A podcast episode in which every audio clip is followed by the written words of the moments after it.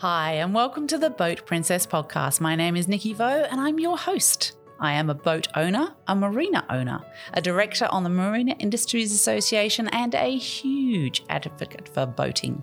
In this series, I'm sharing the stories from every nook of the boating industry with the intention of encouraging more women to join me and for more women to get behind the helm too. I want to share the experience and opportunities of boating, of the boating industry, and I want you to join me as I bring the conversations and answer all the questions you've had. Boating is not just for the glamorous and rich and famous, it's full of beautiful and interesting people making the most of our natural environment and getting out there enjoying the waterways. So let's set off the lines, take over the helm, and escape to the world of boating.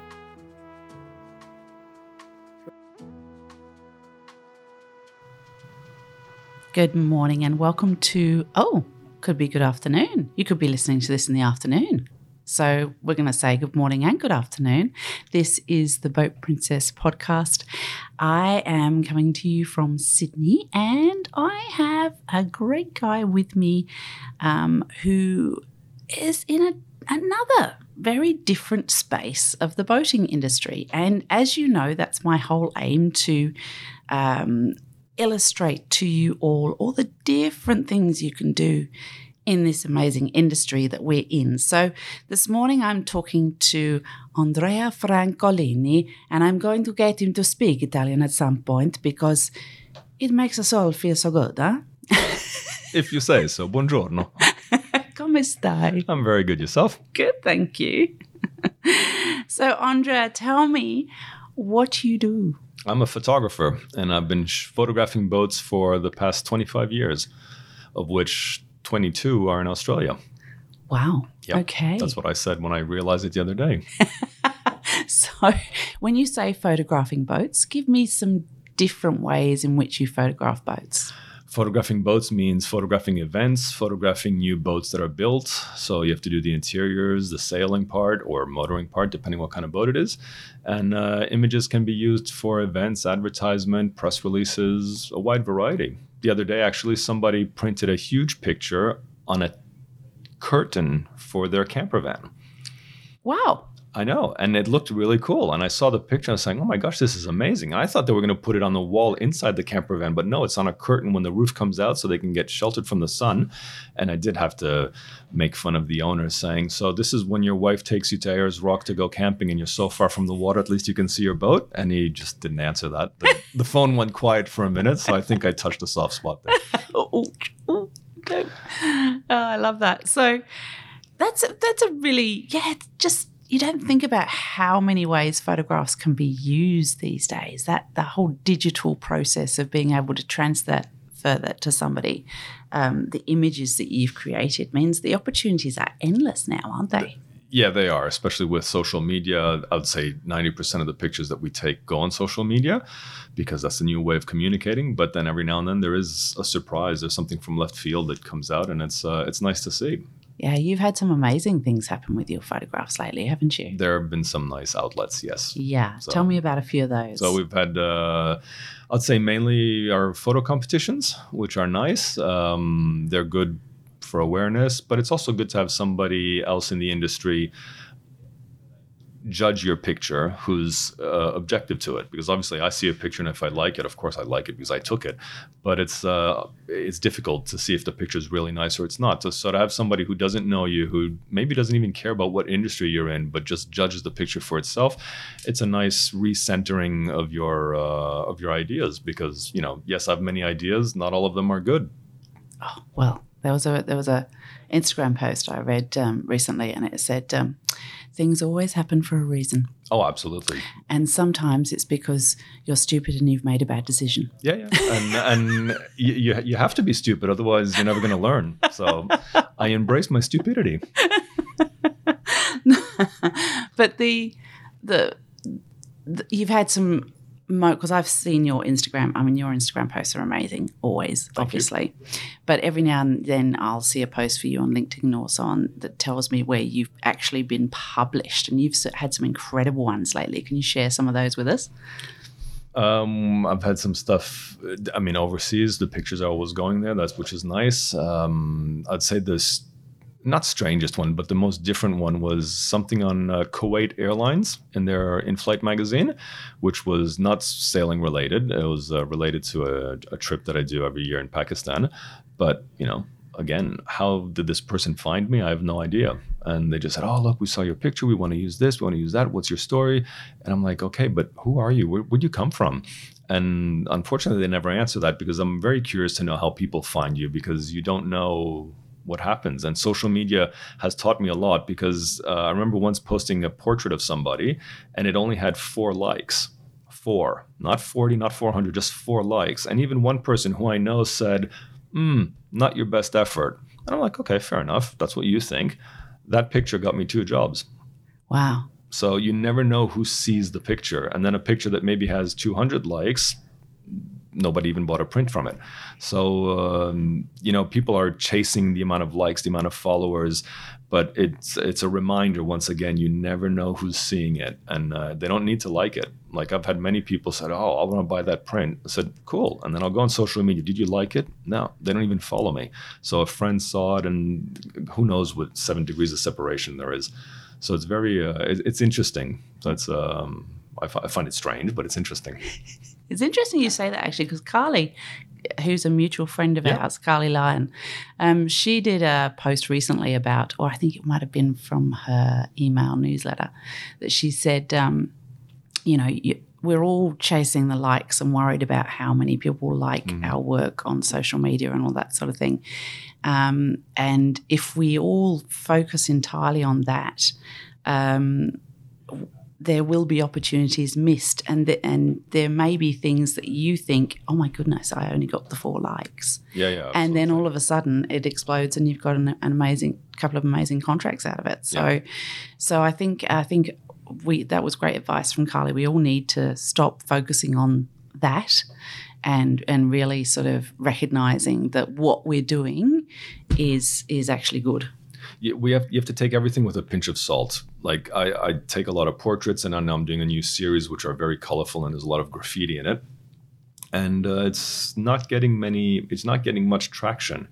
But again, people that I have photographed in the past say, "Can you do that with my print?" And I'm like, sure, but your picture's two years old. Yeah, yeah, but I love that picture. Can you do the same thing? I'm like, okay, great un- again unexpected. I'm exploring something new. I'm trying something new, which is a personal project, and uh, luckily, yeah, there there is some feedback, but you don't likes are just virtual as we know. Mm-hmm. So it's uh, you, you, have to try it and follow your gut. It might not work, but mm. you never know. If you don't try, you don't know. So just do it. Absolutely, yeah. So talking of doing it, what was your f- what's your favorite photograph you've ever taken, or your favorite moment of taking a photograph in terms of being in a moment that you thought, oh my goodness, here I am. I'm, this is what I'm doing for a living? Oh gosh, it's hard to narrow it down. When it comes to sailing, every year with the Sydney to Hobart, if I'm in a helicopter, there's always a moment where I put the camera down, even if it's for two or three seconds, and I just I remember poking my head out, looking to the left, looking to the right. I'm saying, "Look at this place," and I'm one of those ten or fifteen helicopters that are up in the air in the whole world and it is it's a buzz. It's beautiful. And you just realize how lucky you are. And then i said oop gotta go take the picture. Put your thinking cap back on. But it is um, yeah th- those are moments where you just look at it and said wow like check this out. And uh, it is it is mind-blowing. It's uh, you can't think about it too much because then you get carried away. But i'd say for sailing that's one of the highlights. And um, otherwise you know there are there are other moments i can think of. When i was in the middle east maybe there was a picture, a portrait I took of a girl that was very difficult. Not not difficult. Um, I'll try to sum it up. There was this girl that I saw in a classroom, and I don't know why my eyes just went towards her, saying, "Oh my gosh, who is this kid? Beautiful eyes, like very attractive." And then uh, when class finished, they all came around to get their portrait taken, and all the kids, like they were literally on top of me. They wanted to see the back of the camera, and I had the person in front of me. And in the meantime, while I was looking at the camera just to see the picture I just took, I was saying, "Where is this girl? I need to take a picture of this girl. Like there's something." And uh, all of a sudden, this girl's in front of me. I got nervous and I missed the shot. Oh. And I could see while I was shooting that the camera wasn't focusing properly. And I was still shooting and I was saying, Andrea, concentrate for crying out loud. Just do not mess this up. It was the end of a long trip. I hadn't been eating well. I was tired. And look, mistakes happen, not a problem. And I looked at the back of the camera and I flicked one picture, two pictures, three pictures, and I could see they were all out of focus. I lifted the camera up, said one more, and the girl had gone. I'm like, you've got to be kidding me. So anyway, I finished taking all these pictures, and then uh, the headmaster, the teacher of the class, comes to me and said, "Sir, okay, you finished?" And I look at the picture again. I go back and I find it out of focus, out of focus. I was like, "No, no, no, I can't. It can't be possible." I said, "Where is this girl?" I said, "Oh, she went back home." And I'm like, "How big is this village? It can't be that big. Like, come on, we have to find her. Like, I cannot leave with an out of focus picture."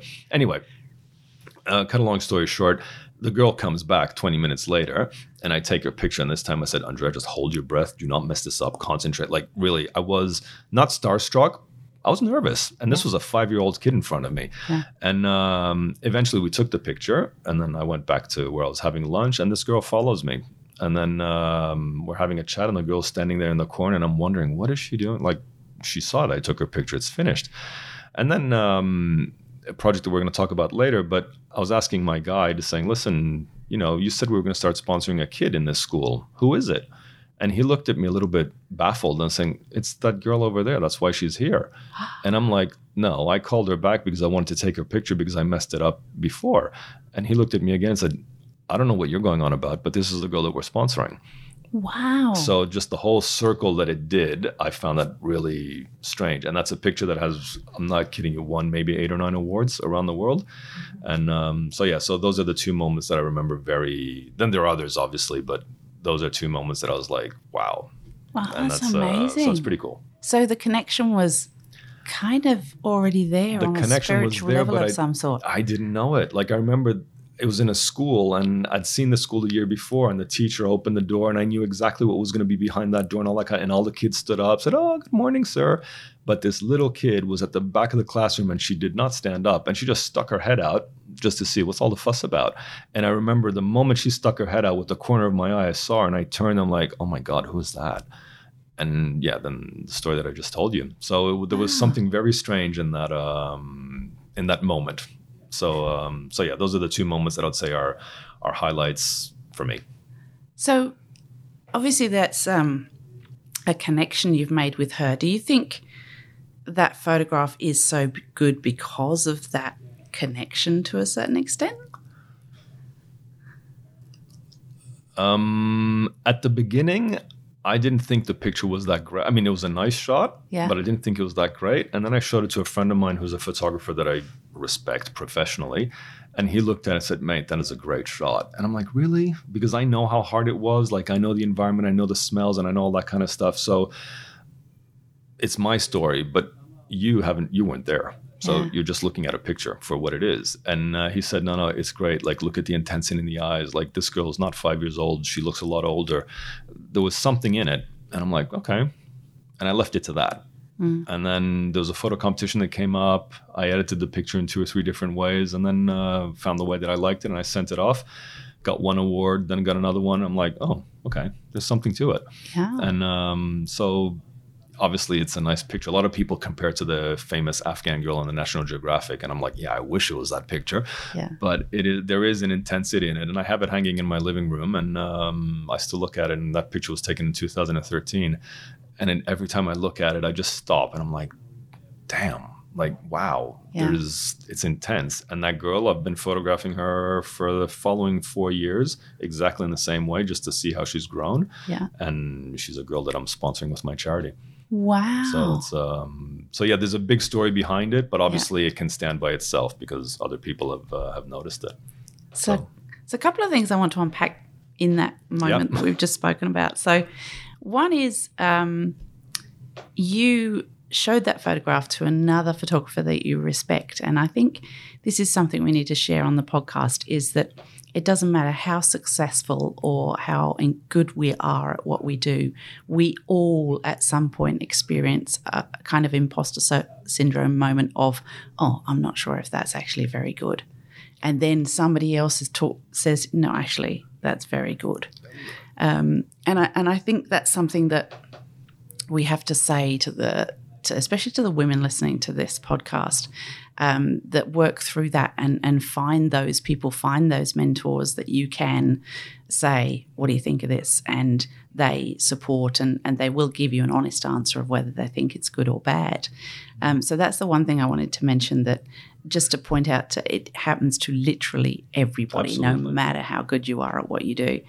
Um, and then the second one was um, you mentioned your um, charity. So can we unpack that a little bit and you tell me a little bit about that? So far from the water and the boats that I photograph, I started a charity in 2011 called My First School, and it's uh, based in northern Pakistan. And the aim initially was to help girls get an education in primary school. And so I went there. I've been going there since 2008. So I'd seen schools. I'd sussed out a couple of things and just see how things work. And um, yeah, so it's an Australian registered charity. And um, I go there every year, besides COVID, obviously, but I go there every year with the funds raised, and it is to improve schooling conditions in a particular valley in the northern part of the country. So we build benches, you fix windows, fix the roof, and then we started this uh, sponsorship program, of which this girl that I just told you the story about is a kid that we're still sponsoring today after. She's in seventh grade. She started in first grade, so six years, seven years, um, and now she yeah in seventh grade so we are doing as much as we can to improve the schooling conditions. We're paying teachers a salary, which is still low to their standards, but you know it's better than nothing. But we're also sending the teachers to do a two-month course. At the beginning, it was two months um, to improve their skills. So just trying to raise. So we have eight schools that we're helping left, right, and center with whatever they need. And you know, there was one school uh, in particular when I saw it the first time. There were three classrooms and four tents Wow. so in summertime, we're at 2,000 something meters in the mountains. In summertime, it's quite hot. And in wintertime, obviously, it's freezing, Freezing. and it's snow. Yeah. And uh, so the first year, we got rid of the tents and we rented a, a house that was already built across the road. And then the second year, we built classrooms. Then we put a roof on it. And little by little, we built up to it. And in 2018, when I went back, the I'll always remember this. The principal, who I've known since we started following the school, the moment I arrived, he grabbed me by the arm, said, "Sir, sir, come have a look." We enter a classroom that was one of the classrooms that we built, and um, there's this what do you call it dashboard with all the switches, one cable going to the roof, and there was one light bulb, Oh my goodness. one, and obviously he flicked it on and said, "We have light." And I was like, far out. Like, how many times do you flick on the light or do you leave it on and give it for granted? And this light bulb did not make any light, obviously, because it's not powerful enough. But some years ago, we only had tents, and now we have this. And now we're hoping to get a generator to make more electricity and all that kind of stuff. So it's these little things that make uh, that are going to make a big difference. Yeah. So it's, it's Absolutely. pretty. Uh, I, I don't know. I find it very rewarding. Yeah. Not wrong. So when you say we, who's we? Me, myself, and I. Wow. So no, we have a there's a board of directors, obviously because it's an Australian charity and it's a requirement. Yeah. But when I say we, basically myself and my guide uh, Saeed, who lives in the area and he's from there, so he knows everybody and uh, gets everything organized. Uh, two or three months before I go there, I tell him, look, we have X amount of money. Yeah. He does the groundwork, goes to the schools saying, what do you need? Everybody gives their wish list. And then obviously, depending on the funds that we have, we try to do as much as we can to try and help everybody as evenly as possible. That's brilliant. That's pretty cool. And how do you raise funds for it? I have a dinner once a year Mhm. and uh, make donations, silent auctions. Uh, I've been selling some prints and then uh, just donations. You know, it's my networks telling everybody, sending an email saying, look, I'm going back. You know, even during COVID, obviously I didn't go back, but we kept the donations. So I still received donations, but I was sending a minimum to keep the minimum going ahead. So to keep the kid into school, the two child, children that we're supporting, and to uh, keep the salary of the teachers going. Then hopefully um, in 2023, when I go back, we'll go full steam ahead and keep on keep on making some good changes. Awesome. Well, I'm looking forward to the invite to the dinner. Okay, Yeah. good. And um, and we'll promote that all, everywhere we can for you. Thank you. Yeah, on the Boat Princess channels. Absolutely. We have multiple channels now. So, Andre, you obviously take photographs of uh, boats for promotion purposes for manufacturers and all that sort of thing, but you also do a lot of um, sailing events and racing and so on and so forth. And I've heard that you do something rather special at those events. Can you tell us about that? So when I have time, because it depends what event you're working on, I like taking portraits. And we all know that taking pictures of boats is fantastic. I love it. It's a passion, it's a job also. But I also try to focus on the people sailing because without them, the boats don't do anything and they don't go anywhere. That has brought me to taking portraits of sailors and more specifically, portraits of women sailing in Australia. And I started with the Sydney to Hobart and I did it just for fun just to do something different because it was the week before the event. So there's not much going on because everybody's keeping their boat wrapped up and nobody wants to break anything. But I wanted to do something. Like we have to keep the buzz going. Come on. Yeah. And uh, so I just said, I put the word out, said, all right, any women doing the Sydney to Hobart, I'll take your portrait for free and I'll happy to give it to you. We're just going to do a women sailing in Australia. And a lot of people turned up, which was great. And then the following year, I wasn't going to do it because I said, well, I've done it last year. I'm not going to repeat myself. But I started getting like a month out, a lot of people saying, oh, are you going to do the portraits again, please? Because I wasn't there last year. And I'm like, okay, let's try and do it. Let's do something different. So, uh, so I did that, and again, it was a huge turnout. And now people are expecting it. So I'm like, oh, I wanted a weekend off, but no, go for it. So then um, yeah, last year I did again. Uh, let's call them the Hobart Girls, and it was a good turnout. And then I decided I did the Australian Women's Keelboat Challenge, uh, Keelboat Regatta, sorry, in Melbourne. And obviously, being only women, when they when the client approached me and they said, "Look, we want you to cover our event," I said, "That's fantastic, but can I also take portraits?" And I think the email was a bit like, what do you mean take portraits? We want you as a sailing photographer. And then somebody in the group email said, yeah, yeah, please come and take your portraits. And I did that too. And it was really great. And there you had like 115 people turned up. It was, it was great. And everybody enjoyed it. Everybody heard about it before. So a lot of people, if somebody didn't know it, their friend did say, no, no, come on, you have to go get a, your portrait taken from Andrea. It's really fun and blah, blah, blah. So that built up its momentum. And then I did it now at Magnetic Island uh, during race week. So I have to do it during events where I have time, obviously, because it is uh, it is time consuming. Because once we get off the water, we have to start editing and uh, and you got to get the pictures out there. But it's something it's building up its momentum, and I'm going to do it again this year. This year I'm going to do the double-handed uh, sailors in the race, and then yeah. obviously women. Um, participating in it.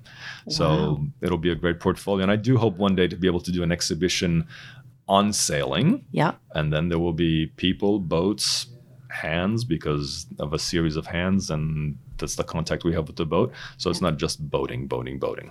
That's awesome. So it's something different. Yeah, it's very different. And you do that complimentary, don't you? Yeah, yeah. No, it's yeah. it's my it's my passion. It's my call it networking also but it's um, no i do it I, I, enjoy it it's it's it's fun and uh, and especially i see people are enjoying the same thing they enjoy it they like it they like the, something different and a lot of people it's funny when you see maybe to any age someone come in and said, "Oh, I'm doing the Sydney to Hobart." Said, "Oh, fantastic! What boat are you?" Yeah, but my friend is doing it too, but she doesn't want to have her picture taken. Like, oh, okay. So it's nice to see that they're pushing each other. Come on, I'll do it if you do it. Yeah. It's cute. It's it's it's a nice reaction to see. So okay, come on, and uh, and it's good to see that people are coming back. Yeah. And because oh, I changed boat. I have a new you know crew T-shirt. So okay, cool, let's do it. So it's uh, I don't know. I like it. I like seeing people's reaction like that. That's awesome. And so far, nobody's complained about their portrait. Maybe maybe not hearing from them is a sign, but nobody's said seriously. Did you have to choose that one? So so far so good. well, I have a little suggestion for those people having their portraits taken by you this year um, at Sydney to Hobart and at any other event in the future. Uh, let's, uh, Andrea does it from the goodness of his heart, but he also has his charity from the goodness of his heart. So I'm suggesting that anybody had, has their portrait done by Andrea complimentary in the next uh, events over the next year, let's give him whatever we can afford to give him for that portrait, which he will give to his charity. That'd be great. Thank you. Yeah, let's do that. And it's tax deductible. Yeah. So let's not name any particular figure. That's just no, no. what you can afford. Um, hand over to Andrea for that amazing charity. He's looking after those young women and educating them. Thank you. On the other side of the world. So cool. that that's cool. Thanks. Yeah. So, um, you obviously are an amazing photographer now, incredibly talented. You do some amazing work. Um, how have you got to that level? How have you? Um, I mean, did you have some original training, or have you are you completely self taught? What's what's your training? So I am self taught. Uh, I started working as a graphic designer which I think uh, has its importance because it's all about composition, proportions, and all that kind of stuff, which uh, hopefully reflects in the work later on. And then I worked in a photo agency in Milan, specialized in boats. And I did that for two years. And then uh, life brought me here. I came here looking for work. And yeah, 22 years later, I'm still doing it. So I got something right. But it's just a question of practicing and trying to do things differently because without sounding arrogant, if I get bored looking at the pictures later, there's a good chance the client's going to get bored, mm-hmm. and I don't want to take that risk. So you obviously push yourself and try something different. I was one of the first people doing not underwater pictures of boats, but putting the camera in the boat here in Australia. Uh, the, sorry, the camera in the water uh, here in Australia. And and I remember clearly in Hamilton Island, I did it once, and everybody was like, "Oh my God, somebody fell in the water at the buoy." And it's like, no, it was me hanging onto the buoy because there was a lot of current. But I just took some pictures and you know started that. Then I stopped. Then I tried to improve it. Then the cameras improved. So a, it's a lot of trial and error. And as we said before, if you don't try and make mistakes, you're not going to learn but it is um, so it's just trying and then also seeing what other people are doing and not necessarily in sailing. Um, I've, I, I love photo books for example photography books. And i think i may have maybe 100 120 books not it's not a huge collection but they're aimed. Um, i think one for sure i don't remember I still how the second one is about sailing. The rest are street photography a lot of portraits a bit of fashion and it's just something that I I don't know. Uh, I, I can't tell you how looking at a portrait gives you an idea to take a picture of a boat. Uh, that I, I can't figure it out, but there's some things that have, and um, I, I, like, for example, I like when a spinnaker drops on a boat. I love the shapes, especially if you can see a hand grabbing the spinnaker, or if you can see a person under the spinnaker. That's the kind of shape that I really like, and and I like shooting it when it happens. Then I saw a picture that a famous fashion photographer took of a ballet dancer wrapped up in a fabric, jumping and striking a pose in, in midair. And I was like, wow, that's beautiful. And then I saw a video on how he did it. And then I looked at it again and again and again. And I was like, and then one day it just hit me and said, that's like my spinnaker. Yeah. So then I went and I found online a person who's a ballet dancer, rented a studio, and I told him, listen, this is a spinnaker cloth from a sailboat this is the trampoline. I need you to jump. I need you to strike a pose, and let's see what shapes happen.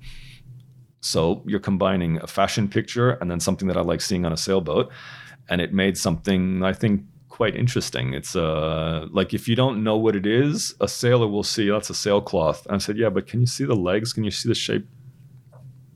Can you see the shape of the body?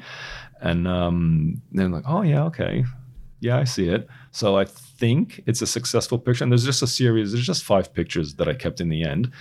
But it's one of those pictures that you look at it and said, oh, yeah, okay, it's, you know, you threw a piece of sail in the air. I said, no, not really. Like you can see a leg behind the sail, not in transparency, but you can see the shape because there's a big fan also blowing just to make things more complicated.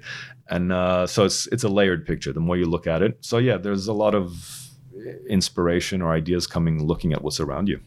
That's awesome. And you're obviously an artist, so you're quite emotional about your work. Oh, I'm, I'm Italian. I'm Come guessing. on. I know. Yeah. so artist plus Italian. Oh my god, that's uh, that's quite a combination, isn't it? So, um, so the that when you do something that you really think is wonderful and you really enjoy doing it, and then have you ever had a reaction from the audience that sees it that says, "Oh, no, don't"? And how do you cope with that? How do you cope with that negative reaction to something you've put so much into? It's months of therapy. No, just kidding. no, just kidding. It's um I don't know. Um when it comes to say like example there's a picture that's in the Mirabaud uh, yachting uh, yachting photography award that I took last year of a classic yacht that was hit by a big wave and the boat it's not airborne but it's almost all out of the water. And um, we had really rough conditions in sydney harbor it's yeah. a nice shot. Okay great. I like it and I posted it on Instagram. And again, everybody's like, "Oh my gosh, that's amazing! What conditions? What was happening in Sydney, and all that kind of stuff." And I'm like, "Okay, cool. Yeah, we had wild conditions. It was beautiful. Don't get me wrong, but yeah. um, but the picture itself, it's nice, cool. It's a good shot. It's something that's in my portfolio." And um, again, two or three other photographers mate, that's competition material. And I'm like, really? And I personally did not think that at all. Like, I still today don't. Yes, it's a nice shot, but I don't think it's competition material. I sent it in anyway because I said, you know what, I'm going to listen to other people and just um, so the opposite of what we were talking about before with the girl Mm. picture in Pakistan. I sent it in and it made the finals. So I was like, mm, okay, great. So again, be open to criticism because maybe there's something that you don't see or for whatever reason. That's a positive instance. Mm. Um, doing something the other way around where I thought it was good and it didn't work. I don't think it happened, but I'm not saying this out of lack of modesty. Is that I just didn't like it, Mm. and uh, So you wouldn't put it forward? No, I wouldn't because if it's not like there's. Um, I just discovered recently some artists here in Sydney, and they do stuff with uh, very colorful, very vibrant. They use gold leaf, and I'm like, ooh, I like gold leaf. I like the idea. So I went to do a course on gold leaf painting, Mm. and uh, came out of it. Had some prints with me, did some tests. Like I was gonna conquer the world. I was gonna do everything. This was gonna go on exhibition. Like my uh, superannuation was gonna go up big time. Like I was ready. And it belly flopped big time Oh no. big time. Like I tried it once at home, tried it twice, showed my girlfriend, who's also a creative person, and we just looked at it and said, "Yeah, it's nice." And I looked at her and said, "A bit more enthusiasm." and she's like, "No, like yes, but there's something there, but it was done the wrong way." And I had bought everything. I'd bought the gold leaf. I'd bought the paintbrush. like I had everything. I was set up. Major Thi- this was investment. this was my future project. Yeah. I think after three weeks, I just did it, looked at it, left it there, looked at it again, left it there, threw it in the bin. But that gave me an idea for something else. You learned from the failure. So you're building up on it. Said, okay, I like the gold, but I don't like it just because of the way it was looking on a picture. So I started doing it in Photoshop. And then I started layering it. And then I started doing graffiti. And now I have a whole series which is is it's called Color is the New Black. But then it's I've changed it over time because um, it's more targeted towards the people that I'm shooting. But it is a portrait of the person, and then there's tons of graffiti, spray paint, pictures, my picture stuff that I find on the internet, and I just throw it on there, and it looks like it's a background, and um, that's the development of it. So if I hadn't done the gold part, which was a massive failure financially and and uh, and morally speaking, I would not have been able to follow up Yeah. because I knew I said I like the gold, I like it, and then I saw a documentary on Andy Warhol, which is one of my heroes, and I'm like, how do I combine these two things? And it was trial and error, trial and error, and trust me, I threw away a lot of prints, and it just didn't work. Yeah. And I still have gold leaves in my in my drawer, and they're going to stay there for a long time because it just didn't happen. But luckily, it wasn't shown in the public, so I wasn't shot down in flames. But it was um, like, yeah, I was all this is great. This is fantastic. It's something new. Nobody's done it. And maybe that's why nobody's done it.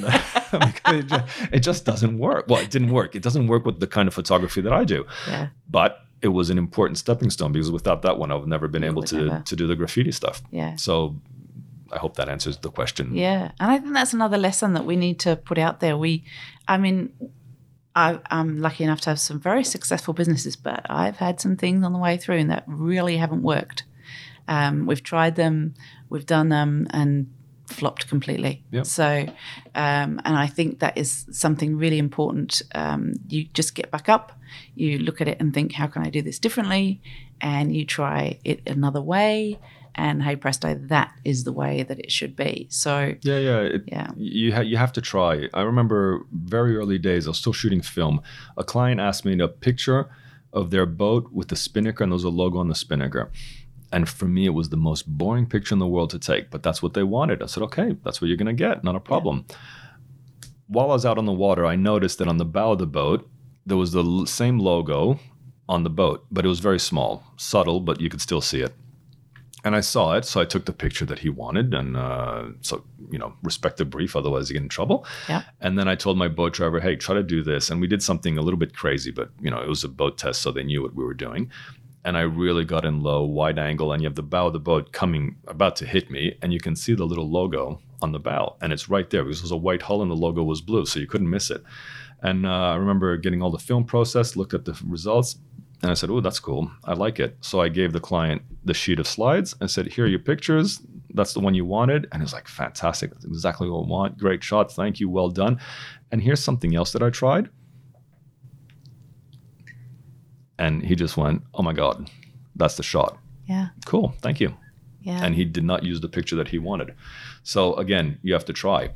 And now with digital, you know, if you don't like it, it's just delete or format the card. Yeah. But um, you you, have to try. Doesn't mean um, and as we said before, if you don't fail, it's you're not you're not going to learn, but also you're not going to try and do better yes. Because you're you're just like I, I tell my daughter when she's drawing, oh dad, I did this drawing of a duck. Look at it. So that's really cool. I like the idea. Try it again. But dad, and I was like, no, try it again. And then if I can get through to her, she has done it a couple of times. And then as you do it, the more and more you improve on it, or you add something to it, or you put some more colors or whatever. So and then I told her, said, so the first one's cool, we like it. But look at the last one. I said, Yeah. yeah, yeah, okay, I like that. It's cool. So you're building on it, and you have to try. So you got you have to push yourself. But yeah, as you said, it's more the amount of failures than the amount of success. Yeah. Especially in, I guess, in an artistic world that you're in. You know, you've got to try so many different things to to get what you actually want. Yeah, you you have to. Otherwise, otherwise you're it's boring. Yeah. And and I don't want to get bored. it's not a. And look, I'm really lucky because with sailing, the boats are different, the weather conditions are different, water is always going to react in a different way, uh, the location's different. So there are a lot of elements that can change. But you also have to, you know, if it's windy, everybody can take a nice picture. It's when there's no wind and it's raining that you have to really say, how am I going to get something out of this? Yes. And and you have to you have to try. And as I said, with digital now, you just try it, and you have no idea how many pictures I go delete, delete, delete. Oh, nice, delete, delete. Oh, another nice one. Yeah. Um, but yeah, it's it's a learning curve. I can imagine. Yeah. Yeah. So obviously you're out on the water as part of your job and sometimes you're up in a helicopter. Yes. Um, that up in the helicopter moment was that the first time you did that was that a bit little bit scary? Um, the first time I did it, I was in Italy, and I remember there was an old America's Cup boat that was called French Kiss, and it was obviously a classic yacht. And at that stage, I really, I don't, even, I wasn't even shooting full time, but I had this opportunity, and the helicopter was paid by the event. It was a big helicopter, so there were three photographers, and we got the right angle, and there was a photographer who knew what he was doing, so he put us in the right spot, so everybody we got the shot and the picture was nice, nothing amazing. But I remember looking through the lens and saying, wow, this was the America's Cup. Yeah. Like this boat was the America's Cup. And here am I photographing it, knowing very well that it was just a local race. It was nothing like, didn't even make it on the news. But I got a taste of it. Yeah. And I said, I like this aerial stuff. And um, yeah, obviously, whenever there's the opportunity, I like doing it because it is. Uh, so I don't, I mean, I don't suffer heights, obviously, luckily Yeah. but it is uh, it's it's adrenaline. It's great, and then there's the pressure of time because obviously you're paying every minute that you're up in the air, so you got to make the most of it. So you have to work fast, and uh, sometimes you do have to waste time and wait for the right moment, but sometimes you really need to to step on it. So it's um, it- it's a great way of seeing boats. It's something different and allows you to do a, a good variety of stuff too. So talking of time, you obviously are under a huge amount of pressure when you're doing an event like that to get the photos pro, so, um, touched up. What if, what if you what do you do? What do you do with those photos once you've taken them? So once you come back from the race, you go home, you edit them, so you decide how many pictures you want to keep. Not not as in a number, but you just look at the nice pictures. You know, there might be a sequence of a boat plowing through a wave. Out of three shots, five shots, two are really good. The rest they're nice, but they're not as good as the two that you shot. So you delete those, and then uh, once you've narrowed it down, you have to caption everything. So uh, if you ask me, I want a picture of Comanche, and I have 2,000 pictures in my archive of that boat or that race, I can find them very quickly. And then you just have to do the editing. And the editing for me is very simple. Like it's, uh, I'm, I'm still a bit old school. I have to I have to embrace Photoshop a little bit more. But if you couldn't do it in the dark room in the old days, you don't do it in Photoshop. Mm-hmm. Like I'm not going to start changing the color of the sky or making the sunset. Yeah, maybe the sunset a little bit warmer you can, but you don't add stuff or take things away. So the edit has to be quite simple. so you're a uh, hashtag no filter guy. Yep, absolutely. Yeah. Absolutely. love that. No, no. Keeping keeping it real. Absolutely. But then again, it depends what the clients want. Yeah. But you know, a lot of people again, if it's for an advertisement, I'll do my editing, and then I know that the advertisement agency is going to edit the living daylight out of it because Yeah. that's what they do. If it's somebody's portrait, I've had portraits where people I prefer simple, I prefer no makeup, especially with with women, just because I want the real expression, I want the look that counts. That's scary for women. You um, know that, right? It is, yeah, no, I know it's scary and it makes a lot of people uncomfortable. And I did it, and a lot of people, a couple of TV presenters did it, mm. and they were like, "I want to do it." Yeah. I said, "Okay, cool, let's catch up." And then the moment they we were face to face, they're like, "Hmm, not sure about this." And I'm like, "Look, if you don't want to do it, don't do it." No, no, let's do it. Yeah. And then the pictures came out nicely, luckily. But it's about the expression. Like, you know, when they let down their guard or when they have a moment to themselves or whatever it is. So it's catching that moment. It's not about the looks. Yeah. But again, as I was saying, editing wise, there are some pictures, portraits that are edited to the moon and back because that's the style that they need. Yeah. But in that case, I give it out to an editor to do because I'm not that good at it. And it's time consuming. Yes. So Yeah. That's um that's a really interesting concept for women to have their photograph taken without makeup. I know lots of women are very comfortable without makeup and that's their thing and that's awesome. But somebody like myself, um, your your makeup does give you a bit of a a confidence boost and a mask to wear to the world and say, you know, this is a better version of me, I think, right? Um, but it's interesting that uh, to actually do that, yeah, to completely, because it would be a different, you're naked. yeah, you would feel totally different having your photo taken without your makeup on. And the difficulty I find is that some people are really aware of it and some people eventually forget about it. Yeah, And when I take portraits, especially if we have a sitting for an hour, it's not rare that I talk to a person for half an hour before I even take like the lights are set up, the camera's in my lap, but we're just, oh, how's your day? And just have a chat. And little by little you see that they're letting their guard down. But in the meantime, I'm looking at you. So I know you look better that way. I like the way you smile. You have a cheeky grin when you put your hand up, this and that. So I'm observing you in the meantime, which Yeah. maybe I shouldn't tell my secret because now everybody's gonna be aware of it. but it is uh, and then you catch the moment and um, and it has happened to me there's one lady that i remember who had a really terrible story about her life and i shot her and then six months later i contacted her again saying i like the picture we took i want to do something different can you come back and she was like yeah absolutely let's do it and so I sat, we sat down, the lights were set up. She was sitting on the stool and I was sitting in front of her. And I remembered a lot about her story. So I remember what she was trying to study to do and all that kind of stuff. And uh, I was saying, Oh, you know, did you end up doing that diploma? And she was like, Oh, you remember? I said, Yeah. Like we had a chat, remember? Yeah. but I remembered these things. And as I was looking at her, I was just, as she was talking, I was looking at her, looking at her, looking at her. And she had a very violent past, unfortunately. And then at one point, she just turned her head to think. And I'm like, oh my God, that's the shot. yeah, And I just told her, like, okay, stop one minute, do that again. I moved the lights around, we got the shot. And I remember that shoot, we took six pictures in one hour, not 60, just six, because they were really aimed. Two of them are nice, of which one of them is a picture that I still today. Very dramatic, very dark, but it works. So it's uh, it's a lot of. I, I like observing people. It's I find it fascinating, and then hearing their stories is absolutely. But again, there was no makeup, and it went really well with this story. I guess that's another really nice side of your your work, isn't it? You get to meet some amazing people You and hear hear some their stories. stories. Yeah, some amazing. Like you walk out. Some stories you walk out of the shoot, you're like, I'm not complaining anymore. Yeah. Like there's no just, next time you complain, I'll kick myself in the butt. Like just shut up and move on. And other times there's some really uplifting ones that like cool. It gives you more faith in humanity. Yeah, And talking about portraits, because I'm a photographer, my mother always says, "Oh, you know, there's never a picture of you." I said, "Yes, mom. That's why I'm behind the camera because I, don't, I don't like it." Um, but one day I had a shoot and the client was late, and I was just like, "Really?" And I'm on time. Like I'm worse than Japanese people. I'm there five minutes before, and I'm ready to go. And this guy on the spot called saying, "Oh, I'll be there in half an hour." I said, "You're supposed to be here now." Yeah. Like you knew that half an hour ago that you're going to be late. Anyway, don't don't get me started on that.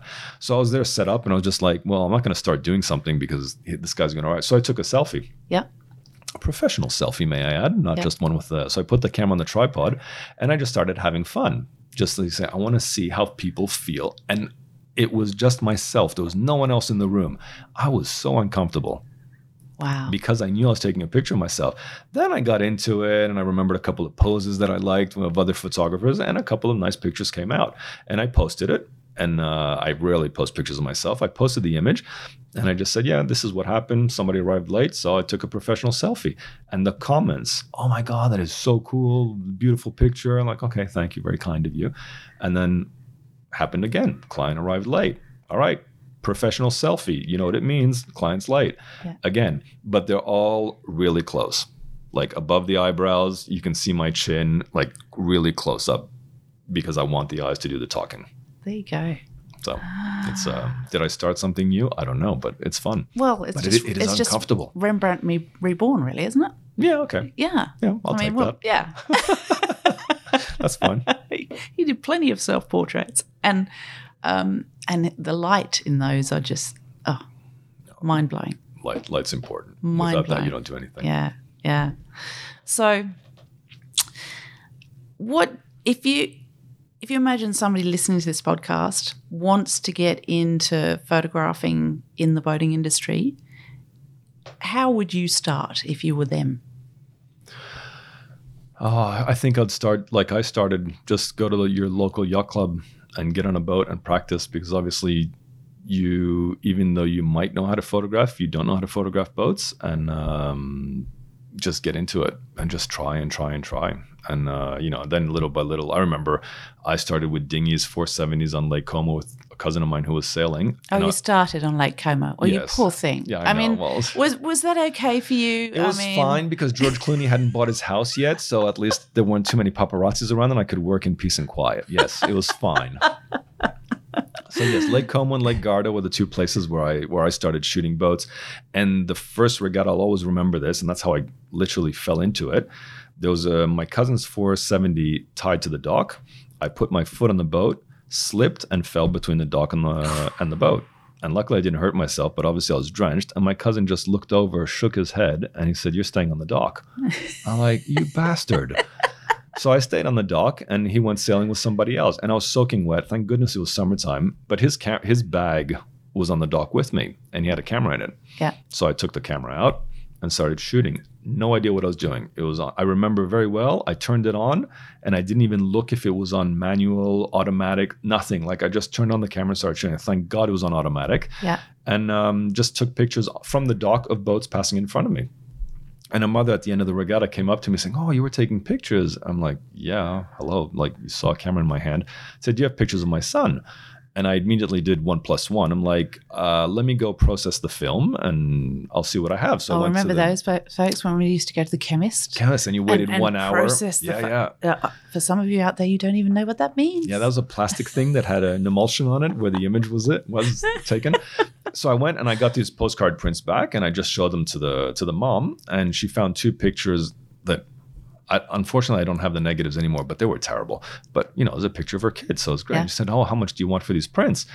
And I'm like, "I don't know. Like processing was ten bucks, the film was eight dollars. Like, let's do twenty dollars." Said, "Yeah, Yeah. cool." And that's how I started. Wow. So that's how I think a lot of people should start, especially now with digital. Everybody can take a picture, which is a good thing and a bad thing. But go to your local club, start to get to know everybody. You st- start from the shooting from the start boat, get on a dinghy if you can, so you can move around and um, and just start little by little. Awesome. Then you build your way up, and it's everybody's dream. You know, one day you can come do the start of the Sydney to Hobart, which is a buzz in itself. Yeah. Is that your So- favorite, Sydney to Hobart? Uh look, yes, it is. It's it's a beautiful race, and I remember the first year. So I came here and I landed on December twelfth, and I immediately went to Australian Sailing, the magazine, because it was the only business card contact that I had in Australia when I came here. And um, I went to the editor saying, "Hi, this is who I am. This is my portfolio." You know, do you need any pictures? Thinking of the Hobart, and he's like, "Yeah, no, look, you know, we're okay, but uh, yeah, I might as well do something." And I'm like, "Come on, you want to spit it out, or do I have to wait for you to say it?" And like, "What about the Hobart?" Oh no, we have another photographer covering for the Hobart. I'm like, "Uh." But I can get you an accreditation if you want, then you know. But I'm, I can't use your pictures. I said, okay, cool. So I did the Pittwater to Coffs race, which was on January second at the time, and um, it was a beautiful day. It was sunny. Everything was new for me. Like I was the happiest kid in the world. And I remember we were next to Watson Bay and the gun went off. And the moment the gun went off, all the people on South Head, and there were tons of them, just burst out into this huge roar. And I remember I had them to my back because I was looking at the boats and I heard this roar come like a stadium. It was worse than a soccer match in Italy. And I was like, what the heck was that? And I turned around and I saw the people there, the amount of people. I'm like, oh my gosh, this is like, this is mayhem. But it was amazing to see so many people there.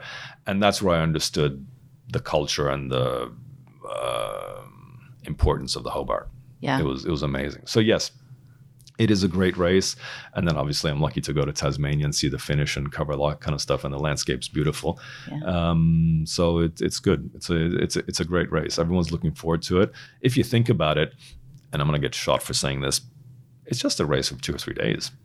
Just Just. It's But- a fairly dangerous exactly. it's extremely dangerous. I'm I'm not sure, but I would say it's probably the hardest amateur race there is in the world. Yeah. So you know, and we know what happened in '98 and all that. Mm. So, um, but it is for me as a photographer. There's a big build up to it, and then the race day is just three or four days of racing.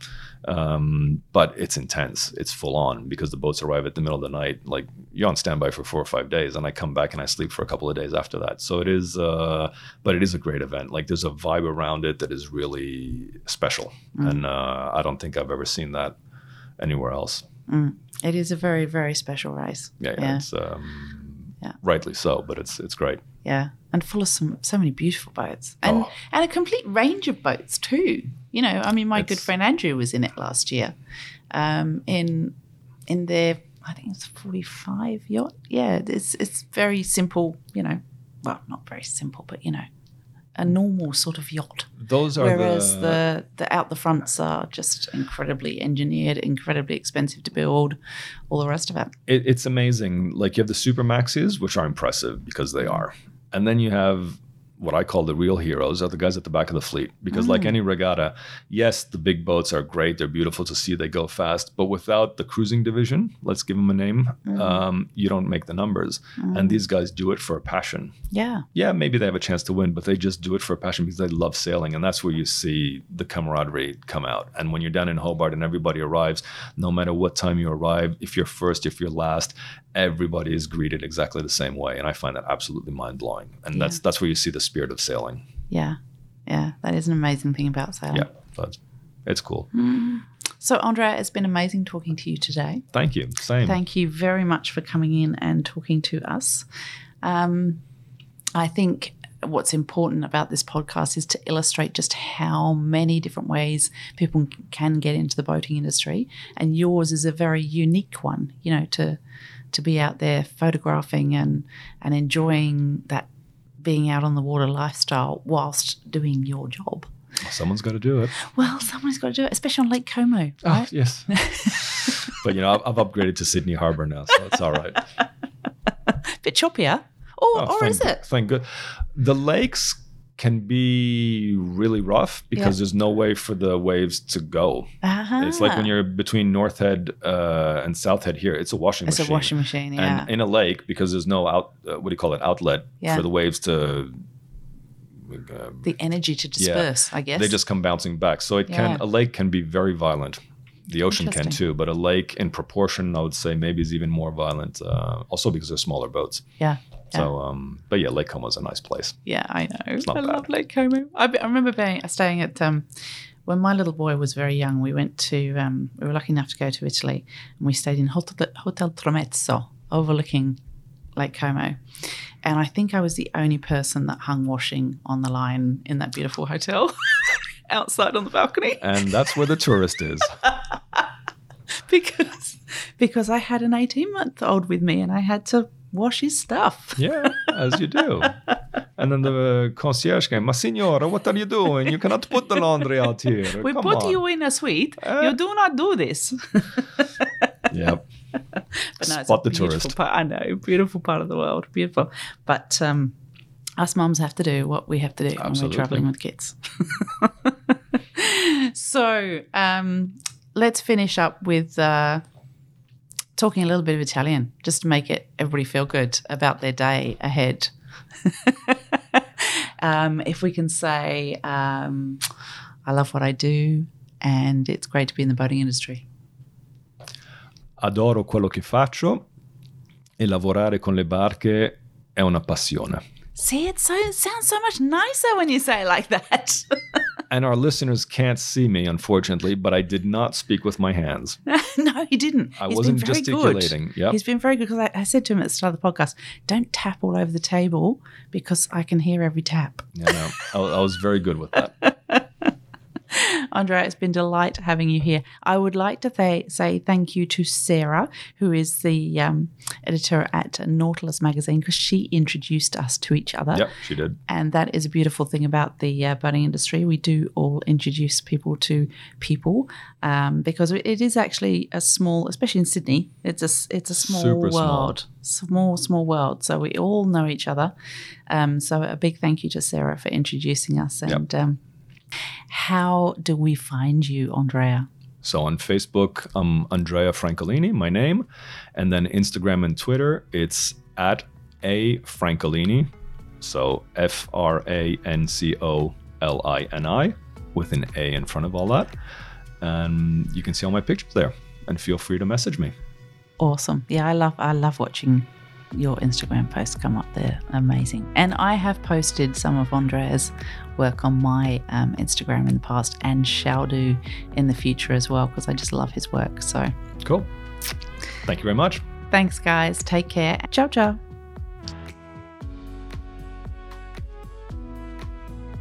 Thank you so much for listening to another episode of the Boat Princess podcast. I hope you've enjoyed it. And if you'd like to know more about what I do and where I am, then you can follow me on Instagram at the Boat Princess. You can also sign up to my newsletter on my website, which is theboatprincess.com. Take care of yourselves, everyone, and hopefully we'll see you on the water soon.